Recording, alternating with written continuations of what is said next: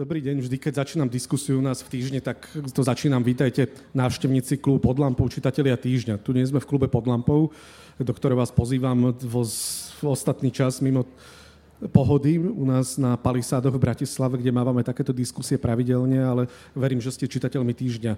Som veľmi rád, že sa nám podarilo v priebehu niekoľkých dní pohody urobiť aj jednu takúto duchovnú diskusiu s jedným no, asi najznámejším ekumenickým slovenským kazateľom Danielom Pastyrčákom, ktorý ehm, je, keď sa s ním vždy rozprávam, tak sa mi zdá, že je tak trochu protestant, tak trochu katolík, tak trochu ateista, tak trochu agnostik. Tak trochu zen buddhista. Tak trochu zen buddhista, tak trochu žid možno, tak trochu vždy niečo. Ehm, Daniel Daniel je človek, ktorý dokáže stavať mosty a e, to na ňom obdivujem, to na ňom mám rád, možno aj vďaka tomu, že je dušom umelec. Vítam ťa na dnešnej diskusii, kde predstavíme knihu Zaskočený väčšnosťou, ktorú sme spolu spravili počas pandémie a ešte sa nám nepodarilo takto verejne naživo odprezentovať. Ahoj, Daniel. Ďakujem.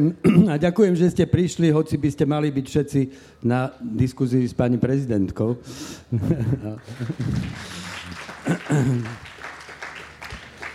Pani prezidentka nám to odpustí, verím.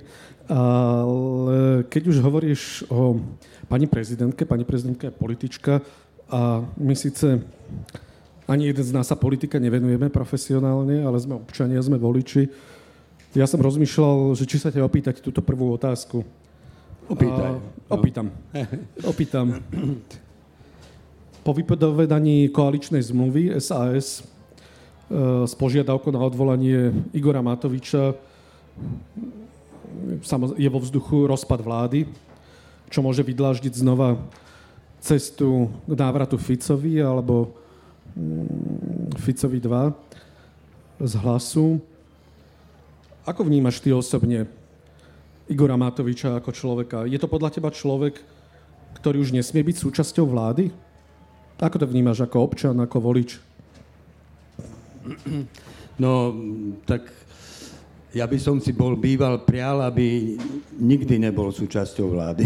Dokonca mal si už... Nie, no tak on pr- proste, však to vidíme, že ten prekvapivý lo- volebný úspech, ktorý aj jeho samotného zaskočil, hej, čakali sme 6% a mal 26%, teda tak to, čo ten úspech spôsobilo, tak to je presne to, kvôli čomu on nie je schopný vytvárať akože kon- konštruktívnu politiku, udržať vzťahy v koalícii tak, aby fungovali.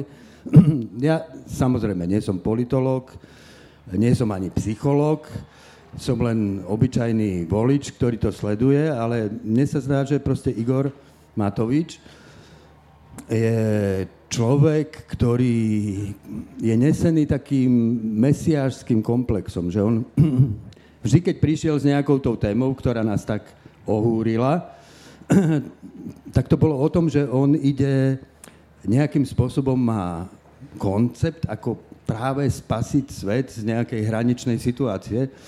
Tak to bolo, keď prišiel s plošným očkovaním ako prvý na svete, tak podľa mňa v tej chvíli veril, že celý svet si všimne, že na Slovensku sa deje niečo ako prevratné, proste spása z covidu.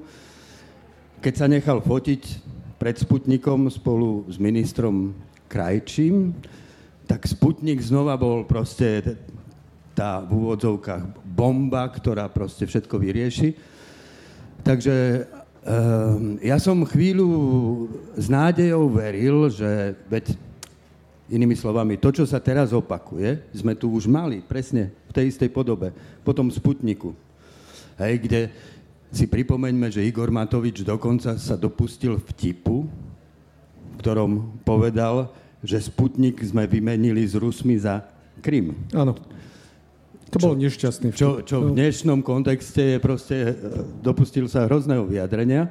No, ja som veril, vlastne pozorujúc Eduarda Hegera, že on vlastne tou svojou umiernenou e, politikou, kde vlastne sa stavia za správne veci, ale vyhýba sa otvoreným a mediálnym konfliktom, tak chvíľu to vyzeralo tak, že, že zrazu sa aj Igor Matovič stratil, aj Sulík sa odmlčal a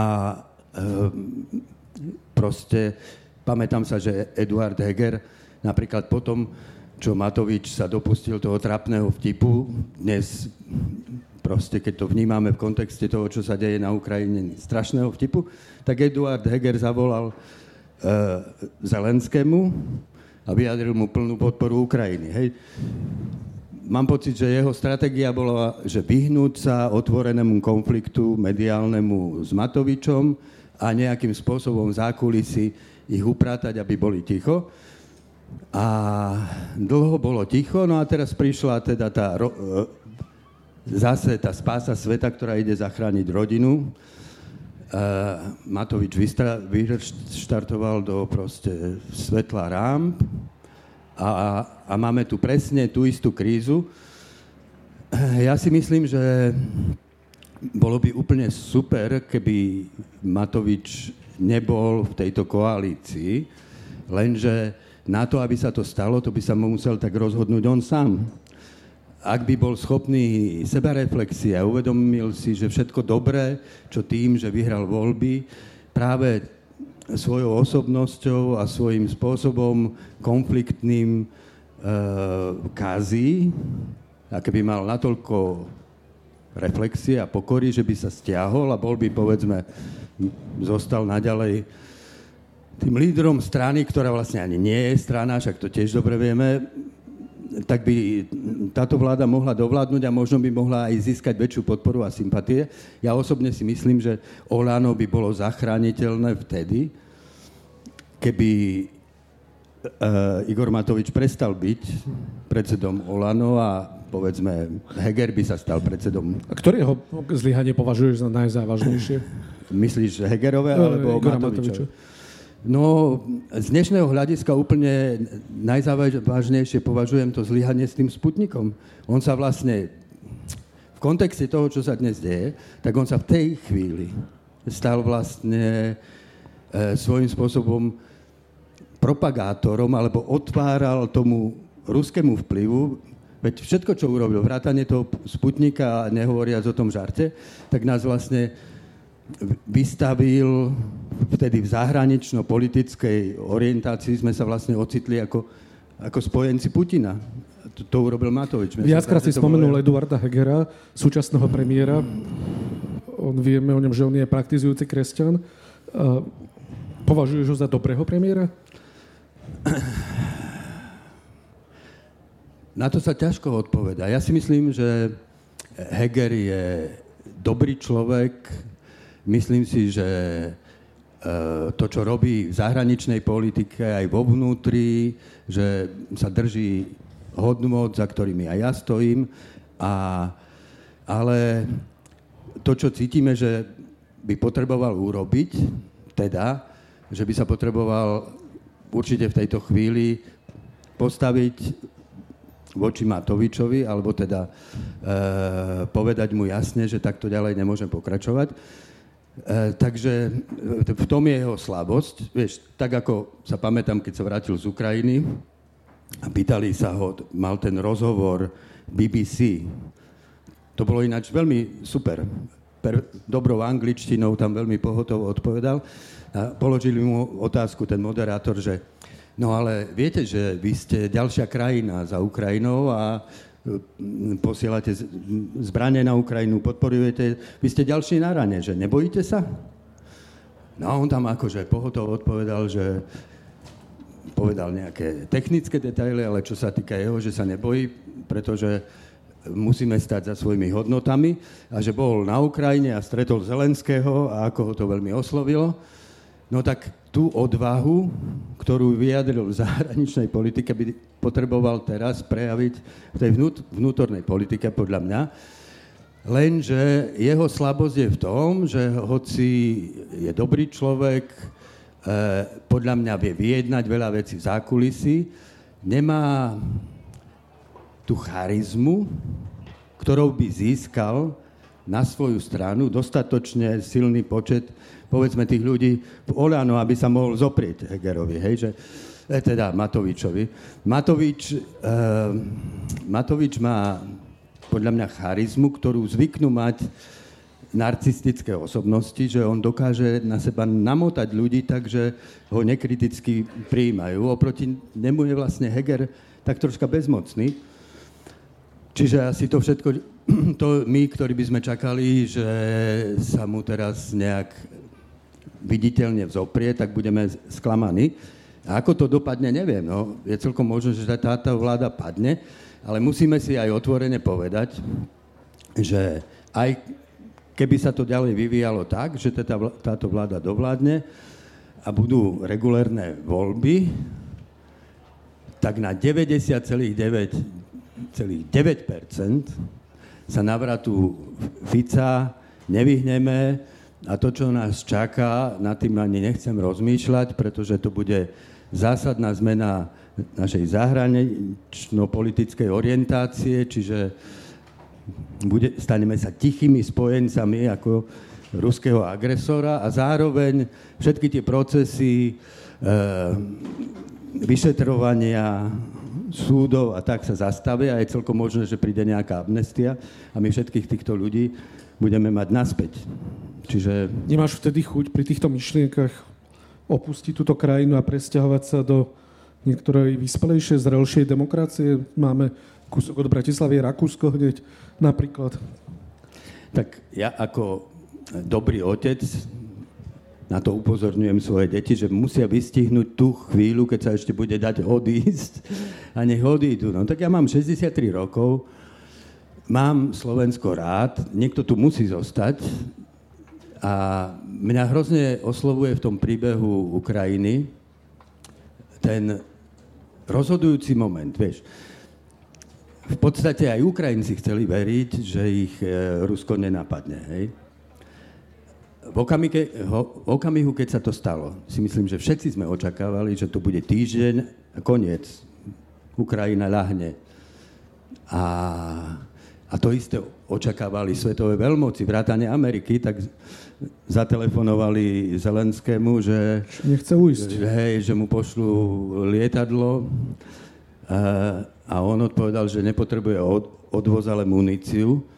A mne sa zdá, že táto jeho také veta... Churchillovské. Hej, to bolo také. Áno. Táto veta a, a ten postoj, ktorý bol za tým, uh, stojí podľa mňa v, v centre tej odvahy a tej nezdolnosti, ktorú teraz Ukrajina prejavuje, aj tomu zjednoteniu krajiny, ktorá vlastne bola predtým pomerne rozdelená. Čiže stal sa opak toho, čo, sa, čo očakávalo Rusko, že si získať tých svojich ruských občanov a, a naopak. Aj oni vlastne vo veľkom množstve teraz sa cítia ako zjednotený ukrajinský národ. Čiže keď dnes nejaký ruský propagandista povie, že Ukrajina je národ, ktorý neexistuje a že teda bude vyškrtnutá z dejín, no tak e, dnes Ukrajina existuje tak, ako nikdy predtým neexistovala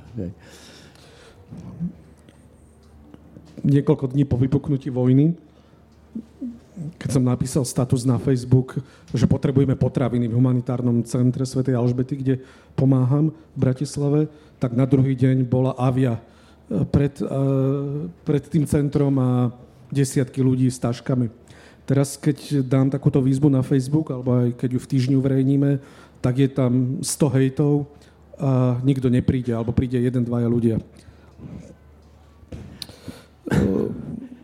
A čo je otázka? Si prekvapený s tisícou hejtov na sociálnych sieťach a z toho poklesu solidarity, ktorú ja nevyčítam, ale vidím ju ako fakt, keď obraciame matky s deťmi a seniorov, lebo im nemáme čo dať, teda od dverí. Vidíš, si prekvapený z týchto hejtov a z toho, z tej nevôle časti Slovákov podporovať Ukrajincov? Nie som vôbec prekvapený a obávam sa, že ďalšie mesiace, však tá vojna bude trvať, nevieme ako dlho. A ďalšie mesiace nám prinesú ďalší a ďalší, ďalšiu premenu tých prvotných postojov od solidarity k strachu o seba. Vieš, je evidentné, že ak stratégia, že Ukrajinci to vybojujú za nás a my budeme bojovať ekonomickými prostriedkami bude pokračovať ďalej, tak sa to dotkne ekonomickej recesie všetkých krajín.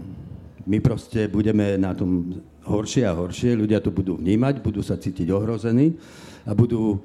A treba poved- ne, netreba byť e, naivný. Ľudí, ktorí dávajú prednosť e, tomu, aby pomáhali tým, ktorí sú vo väčšom ohrození, je drvivá menšina asi v každom národe. Hej? A samozrejme vtedy, keď je ten prvý impuls, emocia je veľká, veľa, veľa ľudí to tak cíti. Hej? No ale potom, ako ďalej plinie čas, na vojnu si, čo je hrozné, na vojnu si pomaly zvykáme. Hej? E, moja manželka hovorí, že však už stále menej o tej vojne píšu, však to je tu, stále tu umierajú ľudia za hranicami. Hej? Bude to úplne rok, vojna bude pokračovať, stane sa samozrejmosťou nášho života, že za hranicami sa to deje. A to, čo bude väčšinu ľudí zaujímať najviac, bude, že ako stúpajú ceny, aký je problém s energiami, ako nás to všetkých ohrozuje. A bojím sa, že mnohí obratia hnev na Ukrajinu, že tak prečo sa bránia? Však to si nepočul? Prečo sa bránia? Keby boli, sa vzdali a za tri dní by bolo vo všetkým hotovo, no však oni boli, aj, podriadili by sa Rusku a bol by kľud, nebola by vojna, no. Čo je strašne naivné, lebo uh, ja týmto ľuďom, ktorí do, majú porozumenie s ruskou vládou, s Putinom, tak mi hovorí, že však viete čo, Ehm, nemusíme sa baviť o tom, nemusíte čítať oficiálne správy naše ani iné. Pustite si tú ruskú oficiálnu televíziu a hlavne ten klub e, toho e, Solovieva a počúvajte, čo oni hovoria. Súhlasíte s tým? Môže niekto súhlasiť napríklad s výrokom moderátorky, ktorá povie, no zdá sa, že nakoniec Áno, tým riešením bude tretia svetová vojna, bude to jadrová vojna, áno, je to hrozné, ale však napokon všetci musíme zomrieť.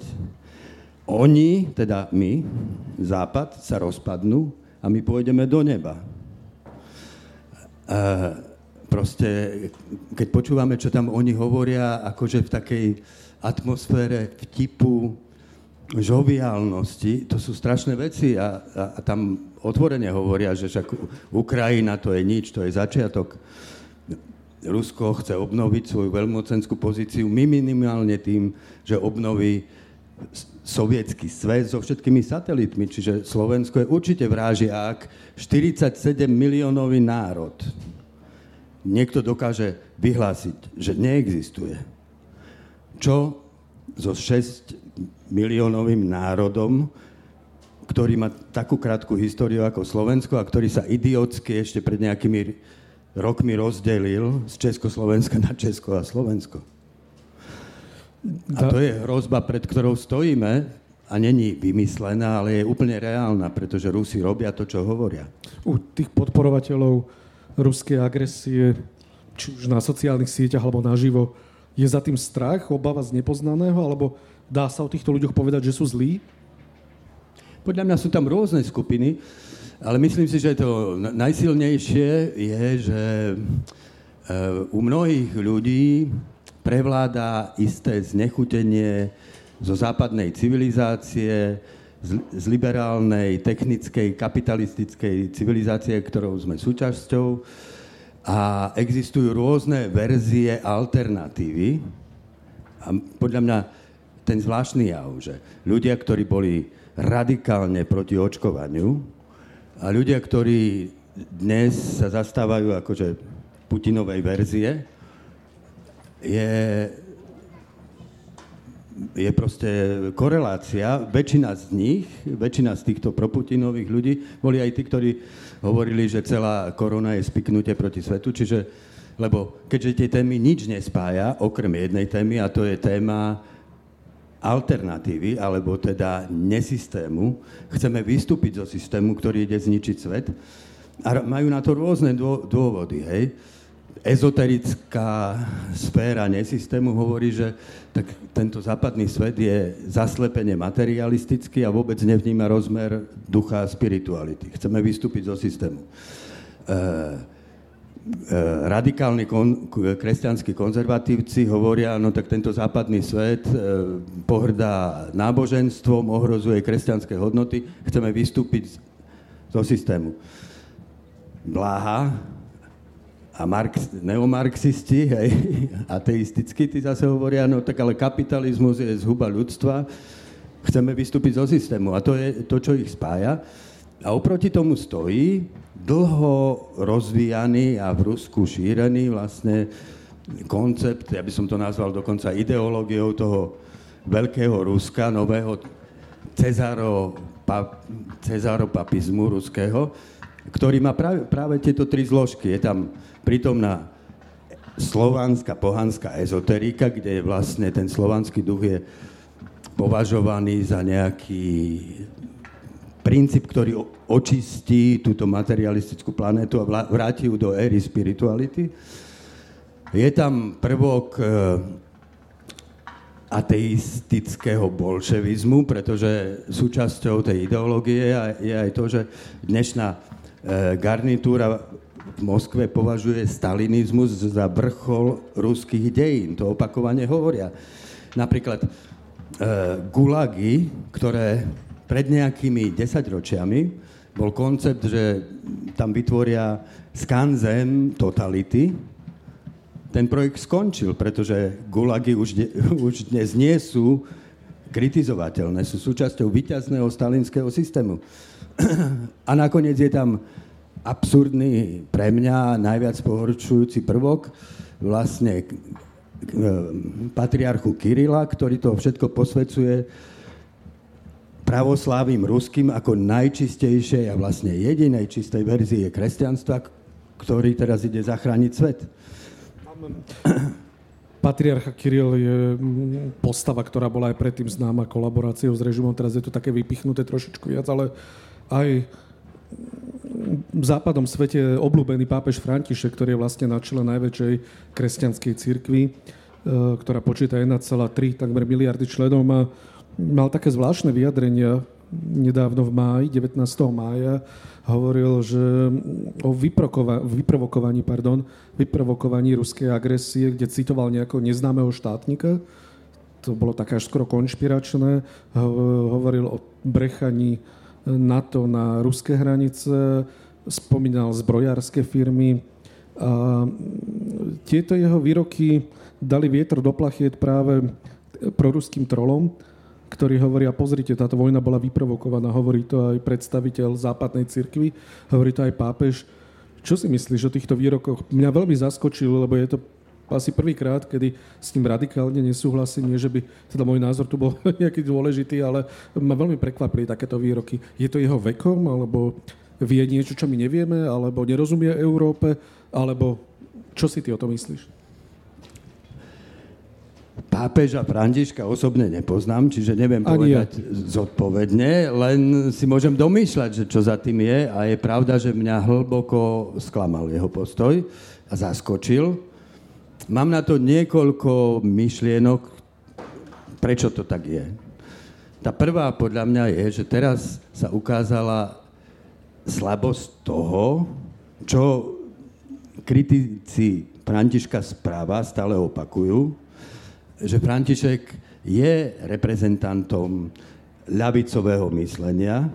Čo to znamená presnejšie? No, že, mu, že sú mu blízke marxistické myšlienky, a je mu blízky vlastne aj koncept e, toho, tej kritiky kapitalizmu, ako povedzme Chomsky predstavuje. A ja si myslím, že František na to má svoje dôvody. A nemyslím si, že to je úplne že mimo reality. Hej, však on vyrastal v juhoamerickom kontexte. juhoamerické krajiny majú so Spojenými štátmi svoju dlhú, zlú skúsenosť, čo treba priznať na celej čiare, hej. Keď som bol v Guatemala, tak to je len jedna krajina, hej. V Guatemala e,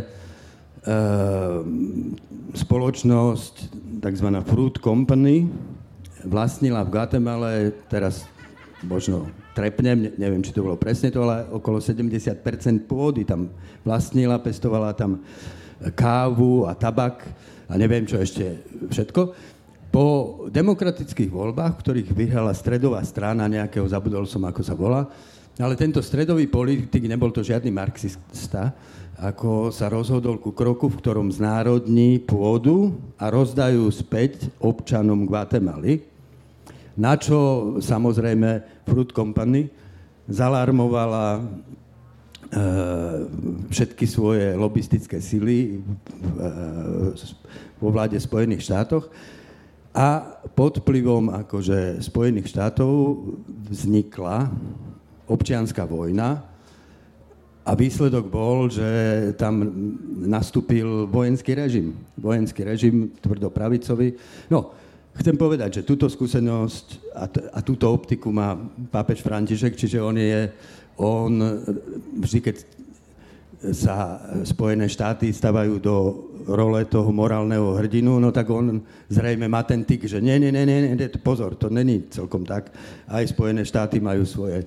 Čo, tu on vidíte obete ruskej agresie, on hovorí, že Ukrajinci sa hrdinsky bránia, majú sa právo brániť a na no, druhej strane ako keby... Však našťastie to aspoň to, no keby to nebolo, to by bolo zlé. Ale myslím si, že, že je, je Určite mu... není za Putina, to aj povedal hej, opakovane. Hej, hej. No, ale myslím si, že on proste má túto optiku, vidí kriticky Ameriku a tá kritika je v mnohom oprávnená, ale on upl- podľa mňa vôbec, ale vôbec nerozumie Európe, európskej histórii a hlavne našej histórii, akože stredoeurópskej, v ktorej my sme boli súčasťou tej sovietskej totality a čo to vlastne znamená. A druhá vec, ktorú podľa mňa si on neuvedomuje, je, že to, čo sa rodí v Rusku, to nie je len politický lobizmus spojený s obchodnými záujmovými skupinami, ale že to je totalitná ideológia, hrozivo pripomínajúca to, čo sa dialo v nacistickom Nemecku. Keby si to uvedomil podľa mňa, tak by musel hovoriť adresne, a myslím že to je prvý dôvod, hej, tá jeho ľavicovosť, Keby... A on pritom išiel, e, krátko po vypuknutí vojny v Ríme sa pokúsil navštíviť ruského veľvyslanca, ktorý ho neprijal ani, e, teda prijal ho iba v tom chode a ani ho nevypočul. Že on sa snažil akoby intervenovať. Áno, ja si myslím, že on sa v tomto podobá Macronovi. Ináč, ja som vždy pápeža Františka aj Merkelovu a vlastne aj Macrona chválil za to, že udržiavajú stred, stredovú politiku v tejto našej polarizovanej západnej civilizácii a teraz sa ukázalo, že pokus o ten stred, tvárou tvár proste tejto ruskej agresii, s ktorou sa nedá vyjednávať, je v ťažkej pozícii. Hej. Macron už prestal telefonovať, lebo navštívil Ukrajinu. Myslím, že pápež František prvé, čo mal urobiť, mal navštíviť Ukrajinu. Chystá sa. A pre, prestal by prestal by, podľa mňa by stratil všetky ilúzie o tom, že sa dá vyjednať s Putinom mier. Myslím si, že hej, ale on najprv chce ísť za Putinom, lebo vie, že keby šiel najprv na Ukrajinu, s Ruskom sa už nestretne. Hej. Ale myslím si, že je tam ešte jeden motív, lebo napríklad ja pro, v komunikácii s Kirilom aj v tom ma sklamal. Kiril nie je človek, s ktorým sa dá predstierať, že sa dvaja kresťania rozprávajú o kresťanstve. Proste to, čo Kiril robí, že pospecuje zbranie a, a vlastne hovorí svoje áno tomu, že Rusi tu vedú náboženskú apokalyptickú vojnu, aby očistili svet od skazeného západu. S tým sa už nedá takto rozprávať, ale myslím si, to je moja myšlienka, to by si možno ty viac mal o tom vedieť, mne sa zdá, že čo sa týka kresťanskej ekumeny, pravoslavná církev, ale menovite a hlavne ruská pravoslavná církev, je církev, ktorá ekumene dlhodobo najviac vzdoruje a odporuje. Veľkým úsilím pápeža Ratzingera, teda pápeža Benedikta, to aj z tých rozhovorov som čítal, on sa strašne usiloval začať nejakú ekumenu s pravoslávim, a myslím si, že František toto zdedil a že on je voči tomu Kirilovi opatrný, lebo vie, že jedným slovom sa môže všetko to úsilie zrútiť. Lenže znova, ja si myslím, že nech obetuje celú tú ekumenu. Na čo to je? Proste treba, my, my sme sa ocitli v období dejín, keď kresťanstvo je znova zneužité tým najhorším spôsobom, že ospravedlňuje zločinnú agresiu, ale zločinnú ideológiu, ktorá ohrozuje svet. Čiže ja, ja dúfam, dúfam a verím, že sa to stane, že pápež pôjde na Ukrajinu a už prestane telefonovať, tak ako prestal Macron. Bolo by veľmi smutné, keby tento úžasný pápež nakoniec sa do histórie zapísal ako ten, ktorý nebol dostatočne rázny a jasný, keď nastupovala podľa mňa tá tragická časť histórie, ktorá nás ešte s Putinom čaká. To by bolo veľmi smutné. No. Jeho už, keď si pamätáš, prezident Zelenský kritizoval, keď nechal niesť e, Rusku a Ukrajinku, Rusku dievčinu a ukrajinskú dievčinu, dve spolužiačky v Koloseu kríž počas E, teda Veľkej noci na Veľký piatok, keď si pamätáš. Tam áno, už sa ukázali áno. také jeho snahy o zblíženie týchto národov, ale... No, mne toto Františkové gesto vôbec neprekážalo, lebo musím povedať, že ja sa obávam zase z, z tej našej strany. Hej. Dívame sa na to, čo sa deje v Rusku a mnohí inteligentní ľudia hovoria, a z veľkej časti majú pravdu, že ale však nečudujte sa, že Rusi majú toto vo svojom genetickom kóde. Prečítajte si Dostojevského. Dostojevský je geniálny spisovateľ, ale ten jeho známy e, to podobenstvo o Antikristovi, hej, e, tak to nie je podobenstvo kritizujúce ruskú pravoslavnú církev, ale katolickú církev, menovite jezuitov. O tom to je. Ja som si to teraz pozeral. Hej, a tieto prvky, že čistá ruská duša a čist, čisté ruské pravoslavné kresťanstvo stojí oproti skazenému západu, tie nájdeš aj v takých veľkých autorov, ako je Dostojevský, ale myslím si, že to, čo potom niektorí moji aj kamaráti napísali, že Rusi majú v sebe genetický kód zla je hrozné. Toto my proste nesmieme pripustiť sa takto na O tom aj pápež často hovorí, že vojna skončí a čo potom?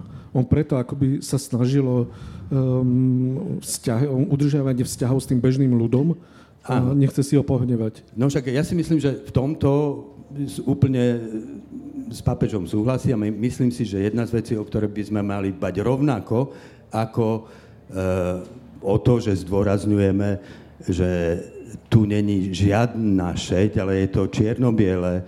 Rusko je agresor, Ukrajina je obeď, tak rovnako by sme mali zdôrazňovať, že neexistuje žiadny čistý a nečistý národ. Neexistuje národ zla ako Rusko. Čo, Nemci boli tiež národ zla? Budeme teraz celú ich literatúru analyzovať, že ktorí spisovatelia mali v sebe ten genetický kód nacizmu, alebo Slováci, však my sme skolaborovali s nacizmom, alebo Francúzi, však tam bol Petenov režim, alebo Taliani, Mussoliniho. Ktorý národ je čistý? Neexistuje čistý národ. Č- národ je ako človek. Každý človek má v sebe prvky klamu, pravdy, dobrá a zlá v každej literatúre neexistuje autor, ktorý by hovoril čisté dobro a čistú pravdu. Sú tam všelijaké dobové nánosy, všelijaké predsudky u tých najväčších autorov. Čiže e, v tomto chápem síce Zelenského a chápem aj Ukrajincov, že proste sú strašne nahnevaní, ale aj oni, aj my by sme sa mali brániť tomu, že začneme ruskú kultúru e, demonizovať. To by bola forma kultúrneho šovinizmu, a vlastne by sme podľahli tomu istému zlu. Ako keby sme, vieš, keď Rusi vyhlásia, že Ukrajina je národ, ktorý neexistuje, tak označiť zase Rusko za skazený národ, ktorý ako keby nepatrí do civilizovaného sveta, je to isté. Poďme k tvojej knihe. Knihu sme začali, knihu rozhovorov Zaskočený väčšnosťou. Sme začali robiť počas pandémie keď sme sa najprv stretávali u teba doma, potom sme si uvedomili, že je to nebezpečné, tak sme sa začali stretávať po reštauráciách, kde to bolo bezpečnejšie.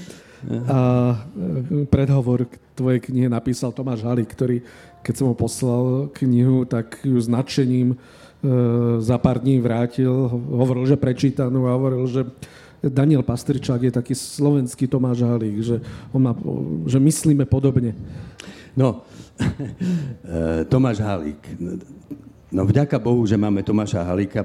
Predpokladám, že Tomáš Halík je tiež trošku zmetený z papežových postojov. Nehovoril som s ním o tom. Nevyjadril sa k tomu. Ale hej, ale hej, no tak s Tomášom Halíkom však nás spája už dlhšie, môžem možno povedať, priateľstvo. E, ja, ja som mu daroval ešte predtým knihu, že v tieni mŕtvého Boha a Evangelium podľa Joba. A potom on mi napísal, že no, že je dva týždne, že je chorý, ale že to bolo požehnané, lebo si prečítal obe knihy a teda sa mu to veľmi páčilo. Tak my sme sa... My máme, ja si myslím, že Tomáš Halík je jeden z kresťanov, s ktorým zdieľam veľmi podobnú víziu kresťanstva a sveta, čo je zaujímavé, pretože však on je katolický kňaz, dokonca je pápežský prelát. A ja som proste nejaký farár z marginálnej, takmer neviditeľnej cirkvičky protestantskej. Podľa mňa to je aj dobrá ilustrácia toho, že dnes delenie na nejaké demon, denominácia cirkvy už e, presne nevystihuje situáciu kresťanstva, podobne ako v politickom spektre delenie na pravicu, ľavicu a všetky tie nálepky už ne, nevyjadrujú dosť to, čo vlastne delí tých ľudí. Ja si myslím, že dnes, e, a Halik by s tým určite veľmi súhlasil, e, čo sa týka kresťanstva, tento hlavné rozdelenie je medzi uzavretým myslením viery, ktoré stojí na tom, že raz a navždy sme vyjadrili v presných formuláciách, ako to je, a toho sa treba držať. A všetko, všetko nové, čo prichádza, všetky otázky, nech obtekajú okolo týchto pevných pilierov. A otvorené dialogické myslenie, ktoré vie, že sme vo vývoji a aj to, čo nám prináša kresťanská tradícia a zjavenie, sú hodnoty a myšlienky a pravdy, ktoré potrebujeme na novo a na novo premyslieť v nových kontextoch, nového poznania, učiť sa so sekulárnym svetom, so všetkými, ako dostať sa bližšie k pravde, ktorú nikto z nás nemá. No a a, t- toto, a myslím si, že táto otvorenosť, to není len to, čo delí ľudí vo vnútri akože kresťanského sveta. V podstate dovolím si povedať, že to je to, čo delí ľudí vo, všeobecne. Hej. Máš rovnako, že uzavretých, dogmatických ateistov a otvorených ateistov. Máš a, a rovnako v náboženstve alebo v rôznych tých idových skupinách ja si myslím, že to, čo je podstatné, a v tom zase František je úplne že výborný, je práve tento dôraz na tú otvorenosť, na to, že staviame mosty a že sme tu spolu ako jedna ľudská rodina, nič iné nám nezostáva, ako pokorne spolu hľadať pravdu, počúvať sa, byť pri sebe aj vtedy, keď nesúhlasíme a hľadať mód, v ktorom môžeme slobodne a s rešpektom žiť jedni, jedni vedľa dru- druhých. Čiže, uh, hej, Halik. No a keď som bol, pre, prvýkrát som bol u neho na bohoslužbách u Halika tam v tom Salvátorovi, bol to pre mňa strašne zvláštny pocit, lebo uh, veľký kostol, plný mladých ľudí, ktorí sedeli aj na zemi a normálna katolícka omša so všetkými prvkami, teda s tým, že Eucharistia sa tam podávala pod obojím a, a mal tam ministrantky, nie ministrantov, no proste nejaké detaily. No lenže atmosféra tam bola tak slobodná, že ja som sa cítil ako v kaplnke u nás, úplne. Že však to je proste presne ten istý svet. E, Tomáš, keď robil tú omšu a hovoril tú svoju homíliu, ja som ho videl veľakrát prednášať, tak som mal pocit, že v tomto je on úplne viac vo svojom živle. On do toho vkladal proste takú prostú, civilnú, hlbokú vieru, takže to bolo hrozne presvedčivé. No a potom ma tam zbadal, že tam som, no tak ma pozval ako do sakristie po omši. No a týmto svojim ministrantom ma predstavil, že no tak toto je že človek, ktorého volajú, že slovenský halík. Že, a sa ma pýtal, že, že či ti to nevadí. No, že veľmi ani nie. No. A je zaujímavé, že v tej zachristii on mal portrét Havla a Františka vedľa seba.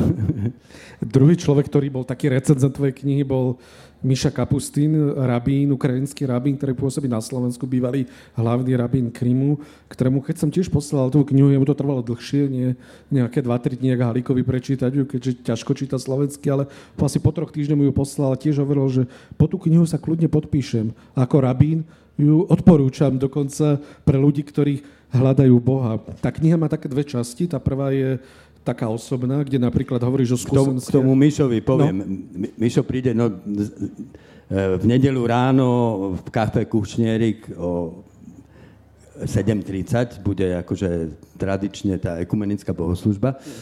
A príde aj Miša Kapustín, to som rád, a príde na, napriek tomu, že o druhej musí byť v Košiciach, čiže ho musíme odviezť rýchlo na stanicu a tak ďalej. Ale ešte k tej situácii v Ukrajine, hej, že veľký Putinov narratív je denacifikácia Ukrajiny.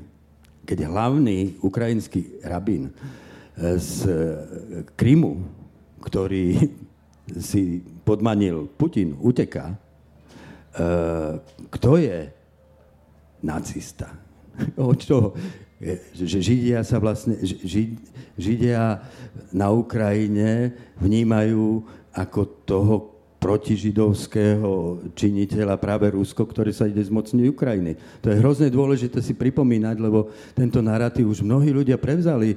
Dnes sa vytvárajú také konšpiračné teórie. Včera som sobášil vo zvolenie, jeden pár kamarát pri pohári whisky mi hovorí, že že má taký problém, že jeho kamarát, veľmi inteligentný, dobrý človek, pacifista, že mu povedal, že my máme na čele štátu fašistku. Viete, kto je tá fašistka? Vraj je to Zuzana Čaputová. My žijeme vo svete, keď nie, že sa hovoria polopravdy. Ale keď tá stratégia lží je vyraziť vám dých tým, že pomenujú veci presne naopak. Akože... Taký orvelovský newspeak, že? To, to je, je ešte horšie. To, je proste, to, to si myslím, že nacistická propaganda sa hrala skôr s nuancami, ale toto je akože tvrdenie presných opakov. My sme sa ocitli v lži, ktorá tvrdí presný opak toho, aká je realita. Denacifikujú Ukrajinu. Prečo? Pretože je tu nový typ nacizmu, ktorý akože chce dobývať svet a, a, a posunul nás na okraj svetovej vojny. No. Sme v tretej svetovej vojne. Pápež František sa vyjadril tiež v máji, e, že vlastne už tu je tretia svetová vojna, že on vlastne ruskú agresiu alebo tento ruský útok považuje za ako završenie vyhlásenia tretej svetovej vojny. Soren Kierkegaard napísal, že, uh, histo, že teda histórii môžeme rozumieť iba v spätnom pohľade, ale žiť ju musíme vpred. Čiže tretia svetová vojna je pomenovanie, ktoré vzniká v spätnom pohľade, všetky vlastne takéto eventy. My stojíme uprostred hrozivej otvorenej budúcnosti. E, ja osobne si myslím, že, že to, čo Putin vyvolal, ak mu rozumiem dobre, vôbec mu nejde to, čo by radi možno niektorí západní, takí racionalisti, e, verili, že mu ide iba o to, aby sa zmocnil prírodných zdrojov na Dombase a potom sa uspokojí nie, ja si myslím, že to, čo ta, z čoho sa toto celé zrodilo, je, že ruský národ, ktorý proste mal ako sovietský svet pozíciu veľmoci, v, tej, v tom rýchlom rozpade sa zrazu z neho stal štát medzi ostatnými štátmi. Nie iný ako Španielsko alebo Taliansko. Nemá žiadne oproti Spojeným štátom, ktoré zostali ako keby jediná veľmoc. Hej? A toto poníženie, podobne to bolo v Nemecku po prvej svetovej vojne, toto poníženie ruského národa, podobne ako poníženie nemeckého národa, zrazu akože ten Putin v istom bode pochopil, že to, čo potrebuje ruský človek cítiť a ak chce byť jeho charizmatickým vládcom, tak mu to musí dať, je vrátiť mu veľmocenské postavenie. A povedané možno slovami Karola Gustava Junga, ktorý napísal takú esej, že po katastrofe, kde hovorí presne o tom, že, že akoby ten Hitler bol vtelením kolektívneho nevedomia Nemecka, ktorá, ktoré si vlastne prialo počuť to, že je ten nemecký národ veľký a že sa, sa ho zarazu svet bojí.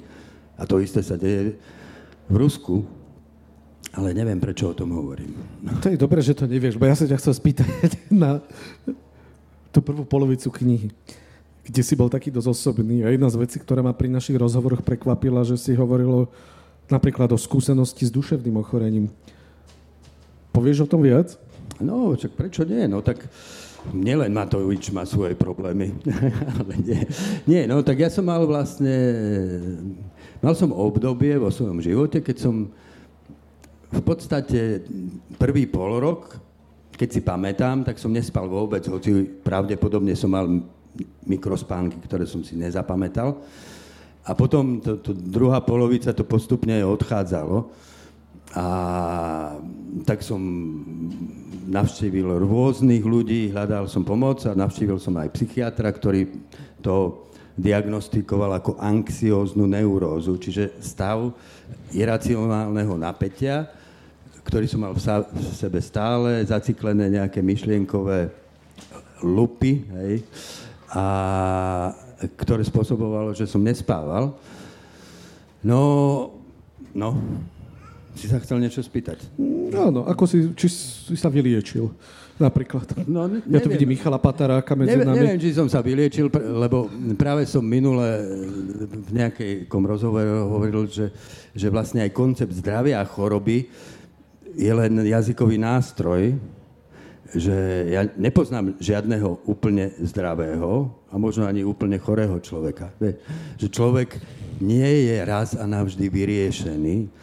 Kto popíše, čo to je vlastne zdravý človek bio, biologicky, psychologicky? Každý z nás má svoju individualitu v ktorom má nejaké nezvyčajné obdarovania, ktoré často znamenajú aj bremeno, ťarchu a zranenie, ktoré si so sebou nesú. Okolo toho zranenia sa často vytvára akože špecifická a krásna niekedy, hej, tá individualita. Čiže neviem, nerozmýšľam týmto spôsobom, ja skôr vnímam to, že život nám je daný. Uh, pôsobnosti, ktorú sme dostali nejakým spôsobom geneticky, sme včlenení do príbehu, ktorý sa nám stáva a z ktorého iba malé časti vlastne nejakým spôsobom ovplyvňujeme. Neovplyvnili sme ani rodičov, ktorých máme. Väčšina vecí, ktoré sa mi stala, neboli veci, ktoré som si naplánoval, že chcem, aby sa mi stali. Ale to všetko vo mne necháva stopu, ktorá je výzvou, aby som sa k tomu nejako postavil a z toho vzniká to, kým som. No a takisto si myslím, že keď sa toto všetko odohralo, tak na nejakom, pamätám sa, že niekde som o tom rozprával, tak niekto sa ma spýtal, že, že keby som bol vedel, že sa mi niečo také stane, či by som bol súhlasil s tým, aby sa mi to stalo. S, týmto, s touto skúsenosťou pri spätnom pohľade. Tak ja som bol v takom rozpore, lebo emocionálne by som to nechcel, ale na druhej strane nemôžem nepovedať, že vlastne práve toto jedno z najťažších období môjho života, mal som ešte ťažšie predtým, uh, mi donieslo také dobro a také premeny v mojom vlastnom charaktere a v mojej osobnosti, ktoré by som žiadnym svojim úsilím ani si samovývojom nezískal. E, čiže v istom zmysle by som chcel, aby sa to stalo, hoci by som to nechcel. Hej? Michal krútil hlavou, že sa ho nemám pýtať. Zrejme chcel som sa ho spýtať, ako ho vidí ako primár psychiatrie z Banskej Bystrice. E, či sa máme ešte ďalej liečiť? Nie, nie, nie, to som sa ho nechcel spýtať. Chcel som sa ho spýtať, či má každý človek skúsenosť s duševným ochorením, ale či je to všeobecná skúsenosť, alebo nedá sa takto položiť otázka? Každý človek sa môže mať zle. Dobre. A každý človek sa čas od času aj zle má. A keď sa nemá zle, tak je niečo v neporiadku. Lebo tu je toľko vecí, s ktorými musíme a máme byť v konflikte s týmto svetom. Môže nás nebolieť to, čo sa teraz deje? Uh-huh. Ešte dve také osobné veci, ktoré si otvoril v knihe. Jedna bola tvoje obdobie ateizmu, ako si sa obrátil. Povieš k tomu pár slov a potom sa ťa ešte na jednu takú osobnú vec opýtam, ktorú máme spoločnú. Ty máš strašne rád také osobné otázky, hej? Lebo ja som sociálny pracovník, e, vzdelaním Socialistický pôvodne. pracovník? A kdeže si prosím ťa pracoval? Všade.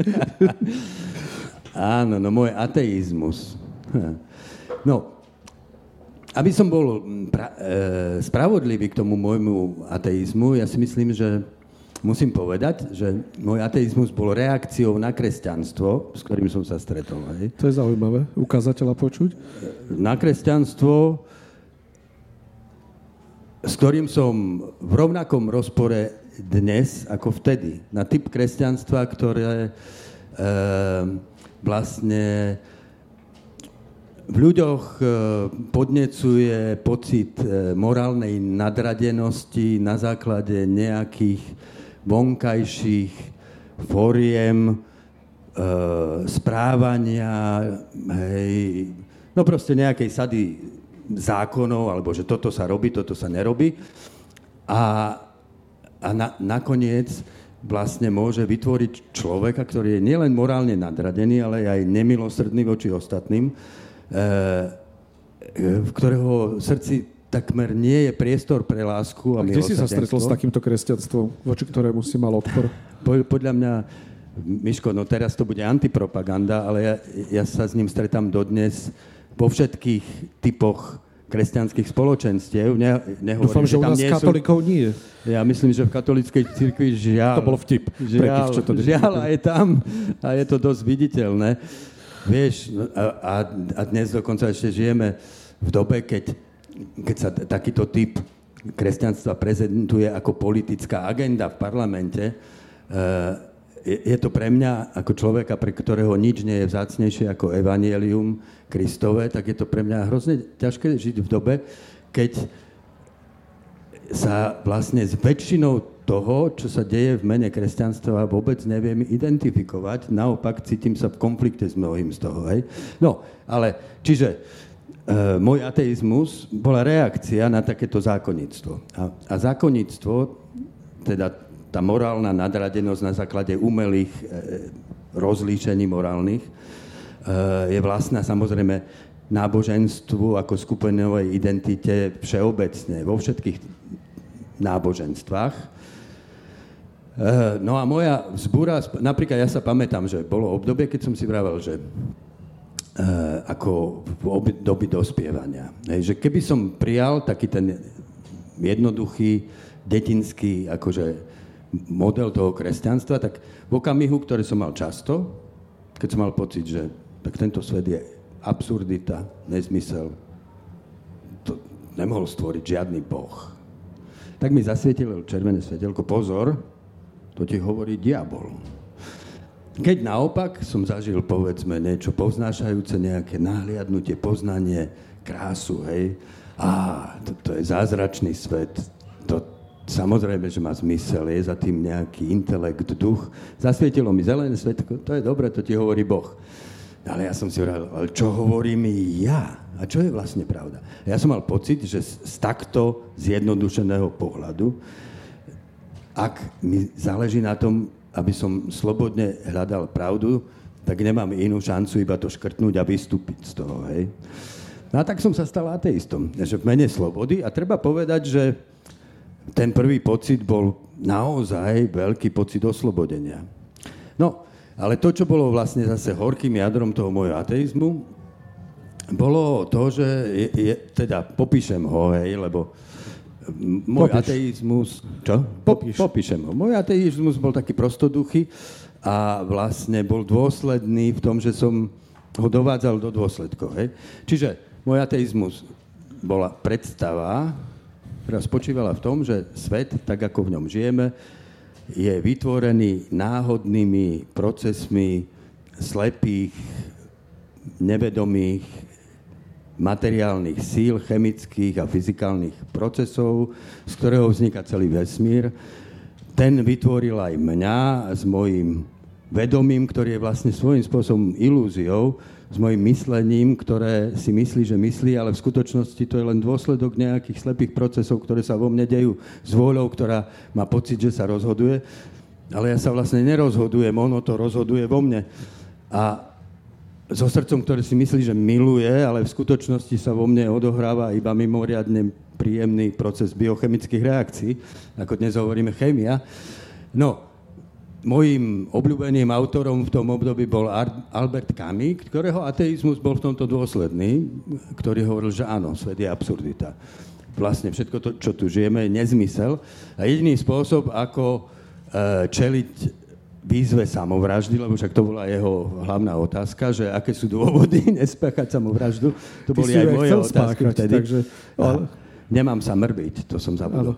Že e, tak boli, že my musíme, musíme sa vzbúriť voči tej absurdite a nájsť spôsob, ako nesmyselnému bytiu vtlačiť zmysel. No, ale čiže tento rozpor vo mne bol a ten ma viedol k tomu, že som potom bol celkom akože otvorený čítať aj také, napríklad som čítal e, také texty Vedanty indickej, kde vlastne t- taký ten spirituálny monizmus bo, ma veľmi oslovoval, ale e, to, čo mi tam chýbalo, bol princíp lásky, lebo to, čo najviac nar- narušilo môj ateizmus, to som tuším tam aj hovoril. Mladá pastierka. Bolo m- moja zamilovanosť. Stručne povedané to, že v tej prázdninovej láske som zač- zažil šok z, to- z tohto, že ako ateista, ktorý som bol taký ateistický misionár. Ja som e, mojich kamarátov vo viere, som ich tak podpichoval a moja, môj hlavný argument, ktorý podľa mňa bol dosť silný, bol, že počúvajte chlapci, že vy by ste naozaj chceli žiť väčšine? Skúsili ste si niekedy predstaviť, že by ste mali existovať tak, ako poznáte existenciu v tej prázdnote, nude, utrpení, kde len občas zažiari nejaká iskierka niečoho zmysluplného a nemohli by ste skončiť? Však nebolo by to peklo? A to väčšinou ako umlčalú debatu. Fungovalo to. A teraz ja som sa zamiloval a som sa ocitol v stave, keď som bol úplne presvedčený, že milujem a teda a že vlastne v tom stave toho, že je tu niekto iný, ktorý pre mňa má nekonečnú hodnotu a mám pocit, že aj ja pre ňo, tak zrazu všetky otázky zmyslu boli zodpovedané, všetko malo zmysel. No ale zároveň, a to sa stalo niekoľkokrát vlastne, čo asi všetci zamilovaní prežili, som si uvedomil, že chcem, aby to trvalo väčšine. No to bolo jak facka. Že tak fakt existuje stav, v ktorom človek potrebuje väčnosť No áno, existuje. Ak by láska bola skutočná, tak láska potrebuje väčšnosť, nič iné nepotrebuje väčšnosť. Všetko ostatné nech zanikne. Hej. A to bol ten moment, ktorý kde si narušil ten môj taký veľmi stabilný ateizmus. Takže nakoniec som skončil tým, že som začal, keďže kresťanstvo práve v Evangeliu hovorí o Bohu, ktorý, ktorého tou najhlbšou podstatou je láska, No tak nakoniec som sa nevyhol tomu, že som sa vrátil aj k tomu a bol to dlhý zápas myšlienkový, ale ktorý vyústil tým, že som urobil jedinú vec, ktorá mi napadla, aby som to celé ukončil a nebola veľmi originálna. Pomodlil som sa. No proste, kde si v sebe som vydal volanie k Bohu, v ktorého som neveril, že tak ak existuješ, urob niečo, aby som to vedel. A viem, že v tom postoji bol aj postoj, že tak všetko, čo bude treba zmeniť, lebo som tušil, že to zmení môj život veľmi radikálne, že som pripravený zmeniť. A stalo sa to, čo som nečakal, teda zrazu som vedel, že Boh je. A že vnímal som vedomie, ktoré ma dokonale pozná. Keď som neskôr čítal o zážitkoch ľudí na Prahu smrti, ktorí v krátkosti ako keby uzreli svoj život a, a pochopili, že jeho základné prvky toho zmyslu, čo si podobné sa mi stalo. Nedávno som videl také krátke video s Karolom Gustavom Jungom, kde sa ho pýtajú staručkého Junga, že do you believe in God? Veríte v Boha? Vytiahnul fajku z úst, pokrútil hlavou. No, I know that God exists. Ja viem, že Boh existuje. No keby sa ma po tej noci, čo sa mi toto stalo, niekto spýtal, tak by som asi odpovedal rovnako. Že to prvé nebolo verenie, ale vedenie. No. Proste stalo sa mi, že som začal vidieť e, skutočnosť Boha a naopak v tej chvíli sa mi zdalo absurdné, že som to doteraz nevidel. A to bola moja prvá otázka, že však prečo to bolo tak? Ako to, že som nevidel, že, že je to tak, že všetko, kým som, každá moja myšlienka, výdych, nádych, všetko pochádza z nekonečného bytia, ktoré mi dáva bytie. Hej, že, a, a a tam som vlastne, podľa mňa, teda tam som pochopil, slovo hriech bolo pre mňa nezmyselné a bola nástrojom takého toho moralizmu, ktorý všade prenasledoval hej, v tom kresťanstve. A ja som zrazu pochopil, aha, tak toto je to. Celý čas v strede môjho bytia bolo moje ego, ktoré tam bolo na miesto Boha, preto som ho nemohol vidieť. Ty si to dokonca v knihe povedal,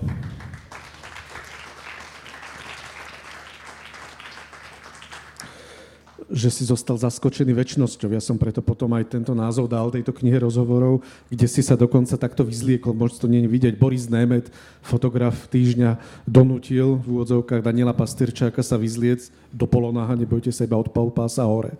A oholiť si pred nami bradu aj vlasy a je to na 12 fotografiách aj v tejto knihe zobrazené, ako si sa postupne odhaloval svoju dušu a zodpovedal na všetky tieto otázky. E, po skončení diskusie, po zodpovedaní ešte týchto otázok si budete môcť aj dať podpísať od Daniela túto knihu u nás, alebo si ju môžete vzadu kúpiť pri východe a Máme už len pár minút, za chvíľu nám začnú zo štúdia ukazovať, že musíme končiť, preto ťa poprosím o také rýchle odpovede na štyri otázky. Myslím, že prvá bola Zuzana, ale tam má najmenej lajkov, takže skúsime to, čo má najviac. Aká idea sa skrýva za referenciou na autobiografiu C.S. Lewisa v názve knihy? Zaskočený radosťou? Áno. No, C.S. Lewis bol jeden z autorov, ktorý ma ovplyvnil určite, ale už ako kresťana. Uh, a vlastne príbeh C.S. Lewisa je veľmi podobný v niečom, pretože on bol, neviem, či bol úplný ateista, ale určite bol veľmi silný agnostik, racionalista. A je zaujímavé to, že, že vlastne jeho život rozhodným spôsobom z ľudí ovplyvnil Tolkien, ktorý sa nikdy nezmieril s tým, že Louis sa nestal katolíkom, lebo Tolkien bol verný katolík. Hej? A samozrejme vyčítal Louisovi aj to, že si zobral rozvedenú ženu na konci svojho života. Ale ten vplyv Tolkiena bol veľmi silný pre mňa a pre mňa Tolkien a jeho pán prstenov bol tiež veľmi výrazný a dôležitý vplyv, ale na obidvoch týchto mužov mal dosť veľký vplyv Chesterton. A to je strašne srandovné, že v čase, keď ja som bol úplne, že fakt, ale vášnivý ateista, tak sa mi do rúk dostal nejaký samizdatové vydanie ortodoxie od Chestertona ja som to s úplným poži- pôžitkom čítal, že to je tak dobré, že to vyjadruje strašne veľa z toho, čomu ja verím. Jedine mi tam vadilo, že furt hovorilo o akomsi Bohu. To, to, to som do toho nevedel zapasovať.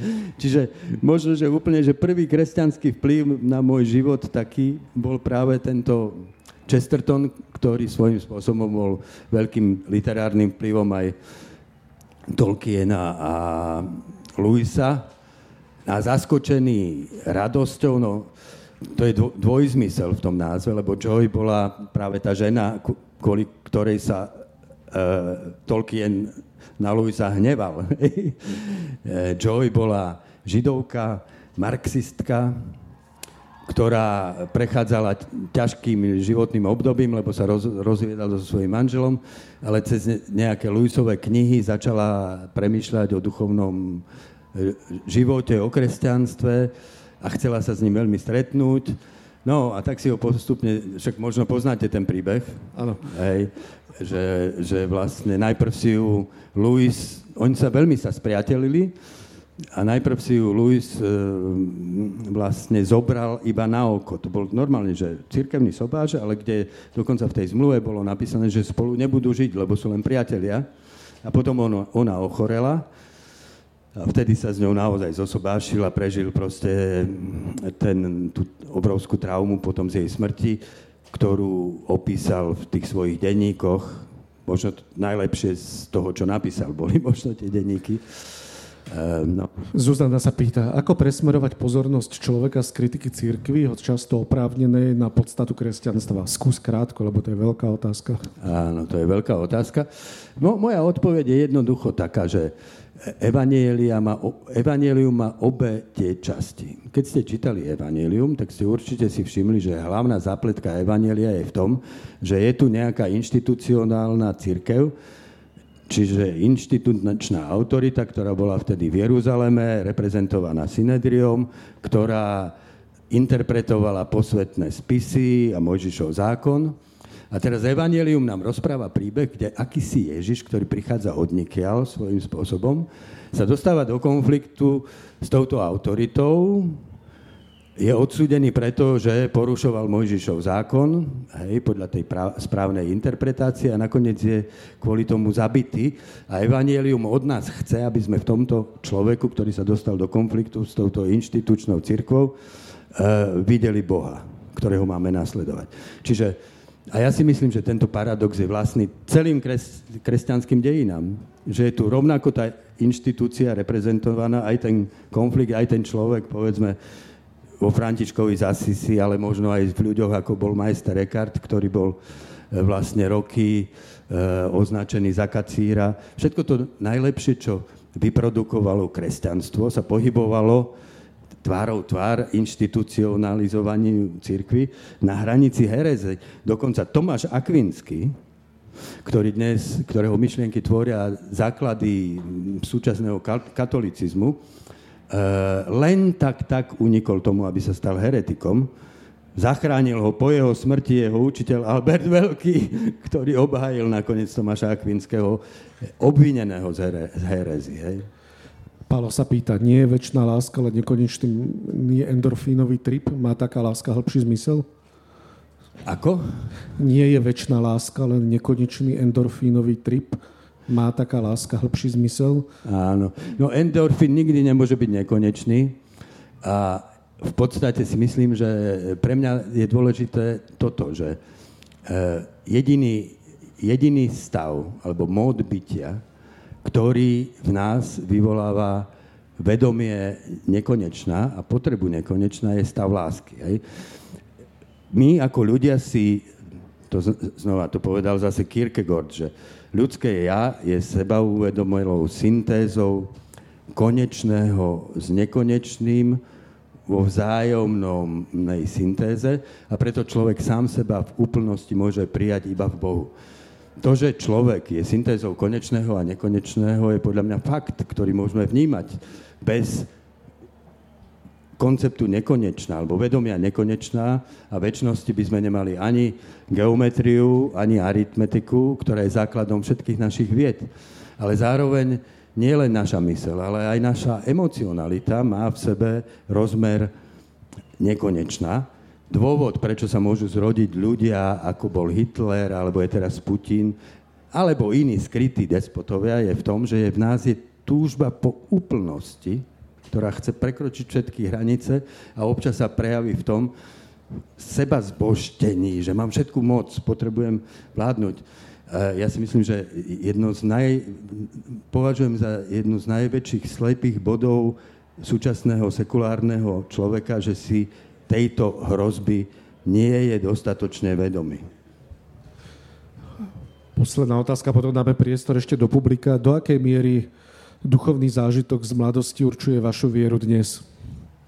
No, môžem povedať celkom zodpovedne, že spôsob, akým čítam a vykladám Evangelium dodnes, bol založený tou skúsenosťou a zároveň napríklad aj to obdobie krízy, ktorým som prešiel, bolo pre mňa vyslobodením, lebo ja som prežil vlastne teda túto mystickú skúsenosť s Bohom, ale spôsob, akým som potom budoval svoj duchovný život, bol taký racionalisticko-praktický. Hej.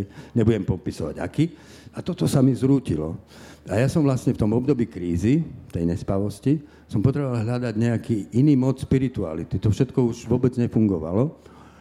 A to ma vracalo vlastne späť k tomu začiatku, že vlastne som si uvedomil, že nikto mi nepomohol nájsť cestu modlitby a rozjímania, ktoré by ma viedli k tomu miestu, ktoré zmenil môj život. No a, a tak vlastne dnešný môj, moja spiritualita, ktorá je veľmi živená, povedzme, aj tým majstrom Eckhartom, alebo Tomasom Mertonom, alebo týmito mystickými, mystickou teológiou, No tak vlastne je tiež len pokračovaním toho začiatku svojím spôsobom. Ak ich má niekto chuť z publika sa opýtať, mal by tu mať niekto mikrofón. Uh, je tu tuto kolega v klobuku. Dvoch dokonca, dobre. Takže aspoň na jednu otázku by sme dali priestor, nech sa páči nie je to celkom otázka, ale e, pozorne som vás počúval s tým pápežom Františkom a myslím, že to nezodpovedá celkom realite, čo ste hovorili. A ja by som len chcel vypichnúť jeden jeho výrok, ktorý je dosť podstatný po tej videokonferencii, ktorý, ktorú mal s patriarchom Kirilom, myslím, že to bolo v apríli, tak jasne povedal aj, bolo to pre jedny talianské noviny, že hlava autokefálnej pravoslávnej cirkvi má byť Božím pastierom a nie Putinovým ministrantom. Keď toto nebol úplne jasný odkaz, nehovoriac už o tých prvších prejavoch, ktoré mal v pôstnom období, keď hovoril jasne od začiatku, že je to krutá dobyvačná vojna, nie špeciálna operácia, používal úplne jasné teologické alebo teologicko-morálne termíny, tak potom ja už neviem, ja som skôr apologet uh, Ratzingera, ale tuto som sa ho musel zastať. Tak tuto som áno, áno, no. E, dúfam, e, moja krátka odpoveď je, dúfam, že som príliš kritický e, voči papežovi a že to nie je tak, ale jedna vec je, teda ja by som sa určite voči Kirilovi vyjadril oveľa radikálnejšie, ale to je druhá vec. Ale podľa mňa najviac znepokojujúce je to, čo pápež František hovoril o vyzbrojovaní alebo podporovaní Ukrajiny zbraňami, pretože povedať na jednej strane, že chceme mier a že je zlé podporovať zbraňami, znamená vlastne chcieť, aby to bol mier, ktorý je hanebný a ktorý zbavuje Ukrajinu slobody. V tom si myslím, že František nerozumie tomu, čo sa tu deje. No, tak sa mi to javí. Bol by som rád, keby to tak nebolo a bola to nejaká jeho taktika a stratégia, hej, že on nikdy nespomenie ani Rusko, ani Putina. Je to pravdepodobne preto, aby si nechal priestor na, na to, čo chce zjednávať hej, s tým Putinom. Chápem. No, len je to také, to, čo som povedal, že nie som s tým celkom v súlade. A ešte posledná naozaj reakcia, nech sa ano, páči. Veľmi rýchla otázka, že či vieme naozaj hovoriť o väčšnosti a väčšnej láske, keď vlastne nekonečnosť ako koncept nám uchádza ako e, konečným tvorom a vlastne o nekonečnosti vieme len intuitívne rozmýšľať, ale v podstate ten pojem, aj ten celý koncept je nepochopiteľný, že čo to je vlastne nekonečnosť. A máš na to 30 sekúnd. Mám na to 30, 30 sekúnd. Stručne povedané, väčšnosť nie je predlženie času, ale je bytie mimo čas nekonečno nie je predlžovanie priestoru, ale je bytie mimo priestor. A samozrejme, väčšnosť, nekonečno a Boh, to je rovnako tajomný, nás presahujúci kom- koncept a preto o ňom rozprávať máme, ale máme o ňom rozprávať pok- s pokorou. A tu je veľmi dobrá negatívna teológia, ktorá nám hovorí, že o Bohu môžeme s istotou a presnosťou hovoriť iba to, kým nie je. Takže tak. Dobre, ďakujem veľmi pekne Danielovi Pastričákovi za to, že prijal pozvanie.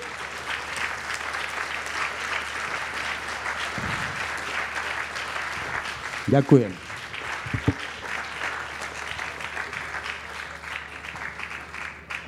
Ďakujem, Daniel. A ja vás ešte pozývam, keď sa vám podarí stať v tú nedelu o pol osmej, možno začneme o osmej, uvidíme, no ale možno aj o pol, lebo Míša sa ponáhľa, na bohoslužbu, ktorá bude vlastne modlitbou za Ukrajinu. No. čím iným by mohla byť. Ďakujem.